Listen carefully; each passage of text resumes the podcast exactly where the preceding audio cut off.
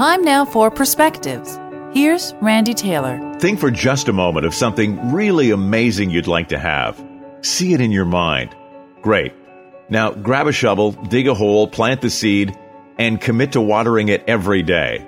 By doing that, quite frankly, it'll be yours.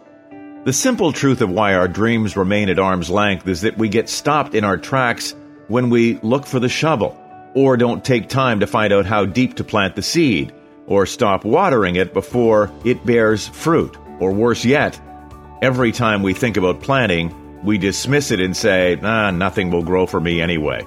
And so your field remains barren, proving out your original manifesto. So here it is in the simplest terms the process for you and I and everyone to bring life to a dream. Number one, choose the seed.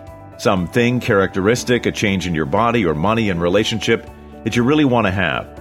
Find out all you can about how to plant that seed. Then follow the directions and plant it exactly as shown. Begin to water it. Keep watering it.